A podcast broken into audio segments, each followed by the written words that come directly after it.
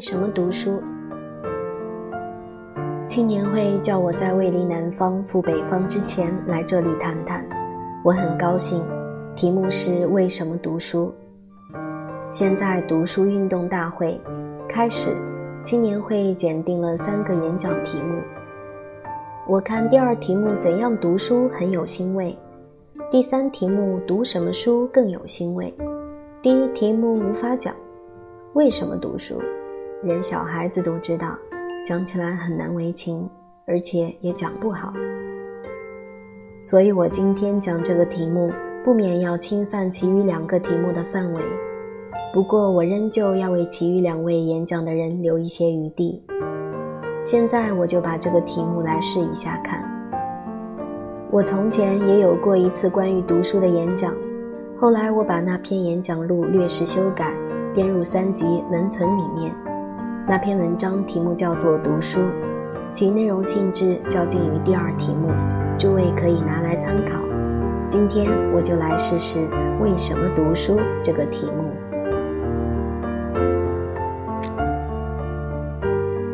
从前有一位大哲学家做了一篇《读书乐》，说到读书的好处。他说：“书中自有千钟粟。”书中自有黄金屋，书中自有颜如玉。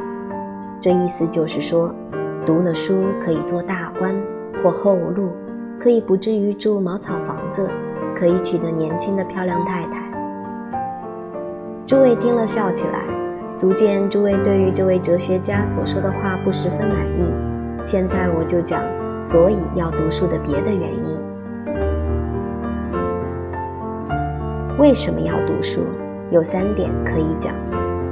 第一，因为书是过去已经知道的知识、学问和经验的一种记录，我们读书便是要接受这人类的遗产。第二，为要读书而读书，读了书便可以多读书。第三，读书可以帮助我们解决困难、应付环境，并可获得思想材料的来源。我一踏进青年会的大门，就看见许多关于读书的标语。为什么读书？大概诸位看了这些标语，就都已经知道了。现在我就把以上三点更详细的说一说。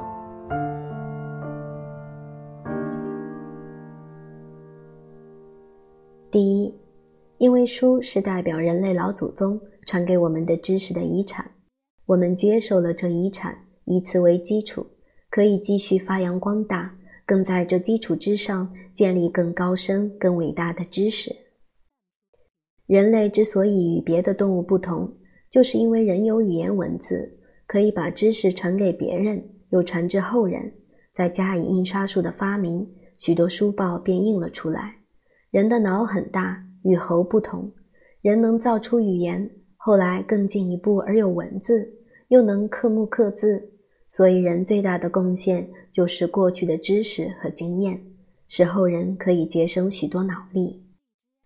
非洲野蛮人在山野中遇见鹿，他们就画了一个人和一只鹿以带信，给后面的人叫他们勿追。但是，把知识和经验遗给儿孙有什么用处呢？这是有用处的，因为这是前人很好的教训。现在学校里各种教科。如物理、化学、历史等等，都是根据几千年来进步的知识编纂成书的。一年、两年或者三年教完一科，自小学、中学而至大学毕业，这十六年中所受的教育，都是代表我们老祖宗几千年来得来的知识、学问和经验。所谓进化，就是叫人节省劳力。蜜蜂虽能筑巢，能发明。但传下来就只有这一点知识，没有继续去改良改革以应付环境，没有做格外进一步的工作。人呢，达不到目的就再去求进步，而以前人的知识、学问和经验做参考。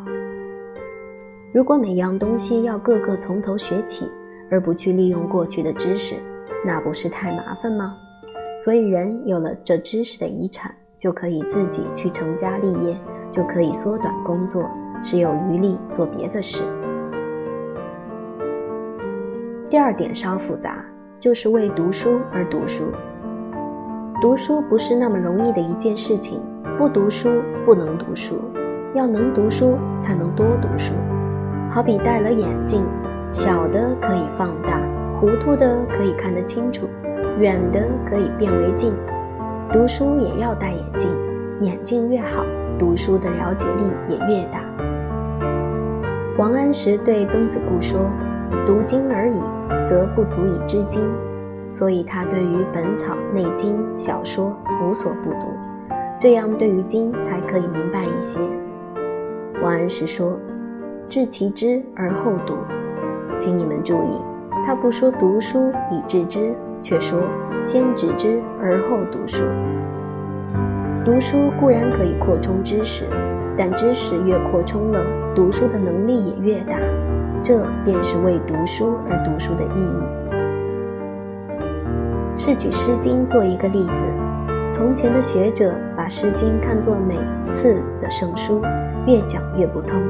现在的人应该多预备几副好眼镜：民俗学的眼镜、社会学的眼镜、人类学的眼镜、考古学的眼镜、文法学的眼镜、文学的眼镜。眼镜越多越好，越精越好。例如，也有死君，白毛包之。有女怀春，即是幼之。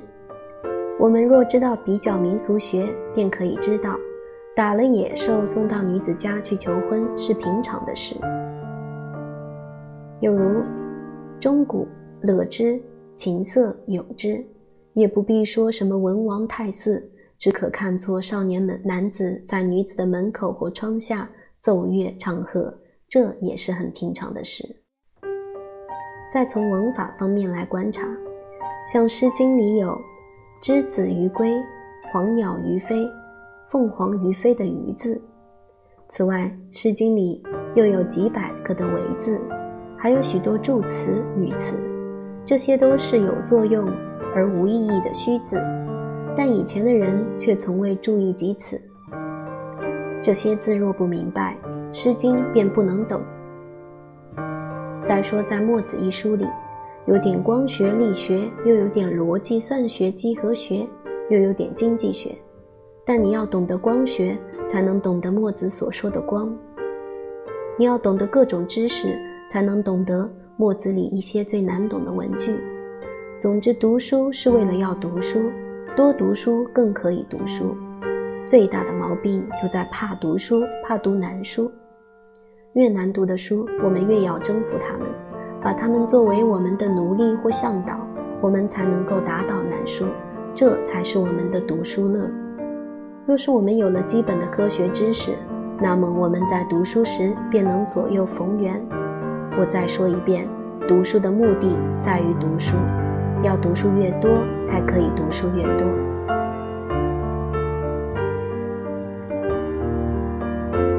第三点。读书可以帮助解决困难、应付环境、供给思想材料。知识是是思想材料的来源。思想可分作五步。思想的起源是大的疑问。吃饭拉屎不用想，但逢着三岔路口、十字街头那样的环境，就发生困难了。走东或走西，这样做或是那样做，有了困难才有思想。第二步要把问题弄清。究竟困难在哪一点上？第三步才想到如何解决，这一步俗话叫做出主意。但主意太多都采用也不行，必须要挑选。但主意太少或者竟全无主意，那就更没有办法了。第四步就是要选择一个假定的解决方法，要想到这一个方法能不能解决，若不能，那么就换一个；若能就行了。这好比开锁，这一个钥匙开不开，就换一个。假定是可以开的，那么问题就解决了。第五步就是证实，凡是有条理的思想，都要经过这五步，或是逃不了这五个阶级。科学家要解决问题，侦探要侦探案件，多经过这五步。这五步之中，第三步是最重要的关键。问题当前，全靠有主意。主意从哪儿来呢？从学问、经验中来。没有知识的人，见了问题，两眼白登登，抓耳挠腮，一个主意都不来。学问丰富的人见着困难问题，东一个主意，西一个主意，挤上来涌上来，请求你录用。读书是过去知识学问经验的记录，而知识学问经验就是要用在这时候。所谓养军千日，用在一朝，否则学问一些都没有，遇到困难就要糊涂起来。例如达尔文把生物变迁现象研究了几十年。却想不出一个原则去整理它的材料。后来无意中看到马尔萨斯的人口论，说人口是按照几何学级数一倍一倍的增加，粮食是按照数学级数增加。达尔文研究了这原则，忽然触机，就把这原则应用到生物学上去，创了物竞天择的学说。读了经济学的书，可以得这一个解决生物学上的困难问题。这便是读书的功用。古人说“开卷有益”，正是此意。读书不是单为文凭功名，只因为书中可以供给学问知识，可以帮助我们解决困难，可以帮助我们思想。又譬如从前的人以为地球是世界的中心，后来天文学家科白尼却主张太阳是世界的中心，地球绕着而行。据罗素说。科白尼所以这样的解说，是因为希腊人已经讲过这句话。假使希腊没有这句话，恐怕更不容易有人敢说这句话吧。这也是读书的好处。有一家书店印了一部旧小说，叫做《醒世姻缘》，要找找我作序。这部书是西周生所著的，印好在我家藏了六年，我还不曾考出西周生是谁。这部小说讲到婚姻问题，其内容是这样：有个好老婆，不知何故，后来忽然变坏。作者没有提及解决方法，也没有想到可以离婚，只说是前世作孽，因为在前世男虐待女，女就投生换样子，压迫者变为被压迫者。这种前世作孽，起先相爱，后来互变的故事，我仿佛什么地方看见过，后来忽然想起。《聊斋》一书中有一篇和这相类似的笔记，也是说到一个女子起先怎样爱着她的丈夫，后来怎样变为凶太太，便想到这部小说大约是蒲留仙或是蒲留仙的朋友做的。去年我看到一本杂记，也说是蒲留仙做的，不过没有多大证据。今年我在北京才找到证据。这一件事可以解释刚才我所说的第二点，就是读书可以帮助读书，同时也可以解释第三点，就是读书可以供给出主意的来源。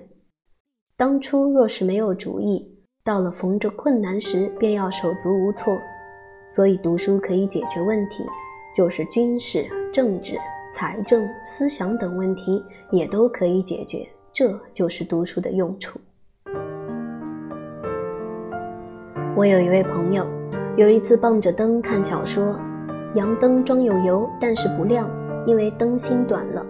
于是他想到《伊索寓言》里有一篇故事，说是一只老鸭要喝瓶中的水，因为瓶太小得不到水，他就衔石投瓶中，水乃上来。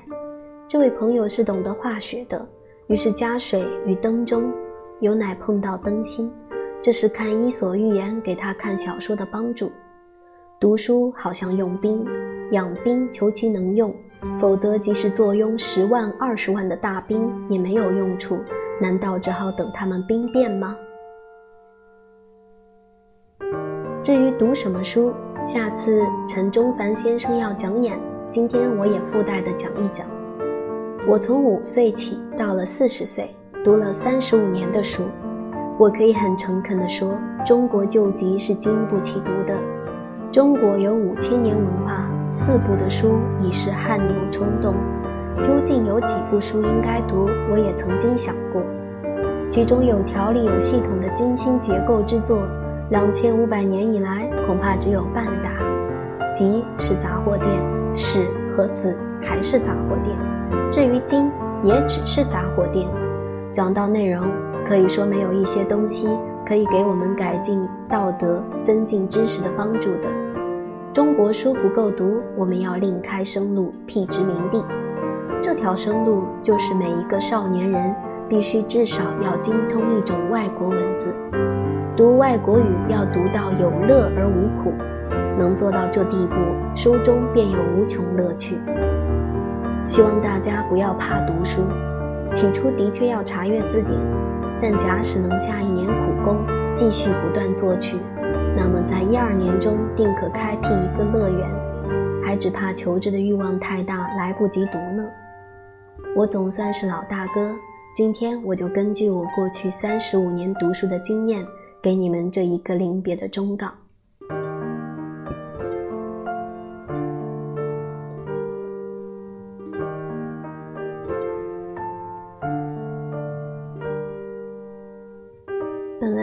九三零年十一月下旬胡适在上海青年会的演讲，文稿经胡适校正，原载一九三零年十二月至一九三一年二月《现代学生》第一卷第三五期。